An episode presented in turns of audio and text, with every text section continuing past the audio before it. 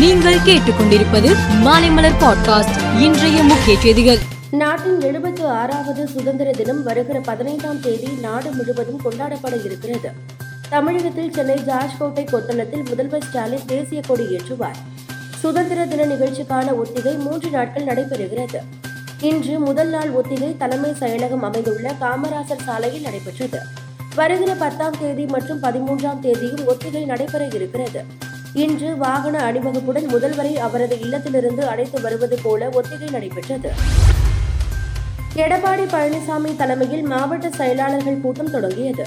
கூட்டத்தில் மதுரையில் வருகிற இருபதாம் தேதி நடைபெற உள்ள மாநாடு குறித்து ஆலோசனை நடத்தப்பட்டது.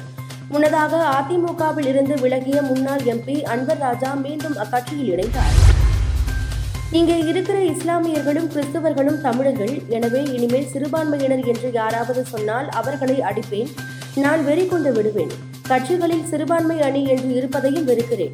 அரசியலமைப்பு சட்டத்தில் சிறுபான்மை என்று சொல்வதை எதிர்க்கிறேன். மதத்தின் அடிப்படையில் மனிதர்களின் எண்ணிக்கையை கணக்கிடுவது தவறு. மதம் மாறிக்கொள்ளக்கூடியது. மொழி இனம் மாறிக்கொள்ள முடியாது. இசையமைப்பாளர்கள் ஏ ஆர் ரகுமான் யுவன் சங்கர் ராஜா போன்றவர்கள் முன்பு பெரும்பான்மை. இப்போது சிறுபான்மையா என சீமான் பேசியிருந்தார். இதற்கு அரசியல் கட்சி தலைவர்கள் எதிர்ப்பு தெரிவித்து உள்ளனர். ஹரியானாவில் நடந்த வன்முறைக்கு காரணமானவர்கள் மீது பாரபட்சமின்றி கடுமையான நடவடிக்கை எடுக்க வேண்டும் என தமிழக முதல்வர் மு ஸ்டாலின் வலியுறுத்தியுள்ளார்.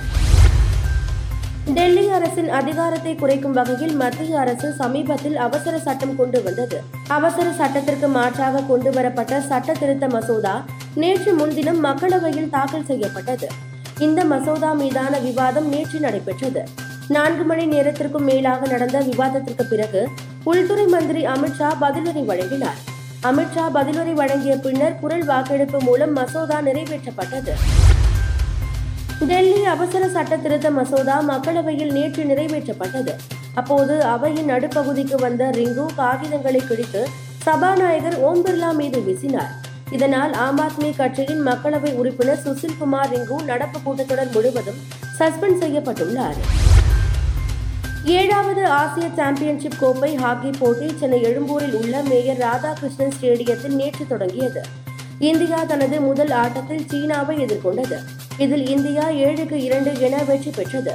இந்த தொடரில் போடப்படும் ஒவ்வொரு கோலுக்கும் பதினோரு மரக்கன்றுகள் நடப்படும் என்று தமிழக அரசின் கீழ் செயல்படும் தமிழ்நாடு மேம்பாட்டு ஆணையம் அறிவித்துள்ளது. தமிழகத்தில் காடுகளின் நிலப்பரப்பை முப்பத்தி மூன்று சதவீதம் அதிகரிக்கும் திட்டத்திற்கு வலு சேர்க்கும் வகையில் அறிவிக்கப்பட்டுள்ளது குறிப்பிடத்தக்கது. இந்தியா வெஸ்ட் இண்டீஸ் அணிகளுக்கு இடையிலான முதல் டி டுவெண்டி கிரிக்கெட் போட்டி நேற்று ட்ரினிடாட்டில் நடைபெற்றது. முதலில் பேட்டிங் செய்த வெஸ்ட் இண்டீஸ் நூற்று நாற்பத்தி ஒன்பது ரன்கள் சேர்த்தது. பின்னர் நூற்று ஐம்பது ரன்கள் அடித்தால் வெற்றி என்ற இலக்குடன் களம் இறங்கிய இந்தியாவால் நூற்று நாற்பத்தி ஐந்து ரன்களே அடிக்க முடிந்தது. இதனால் நான்கு ரன் வித்தியாசத்தில் இந்திய அணி தோல்வியை சந்தித்தது. இரண்டாவது போட்டி கயனாவில் வருகிற ஆறாம் தேதி நடக்கிறது. மேலும் செய்திகளுக்கு மாலை மலர் பாட்காஸ்டை பாருங்கள்.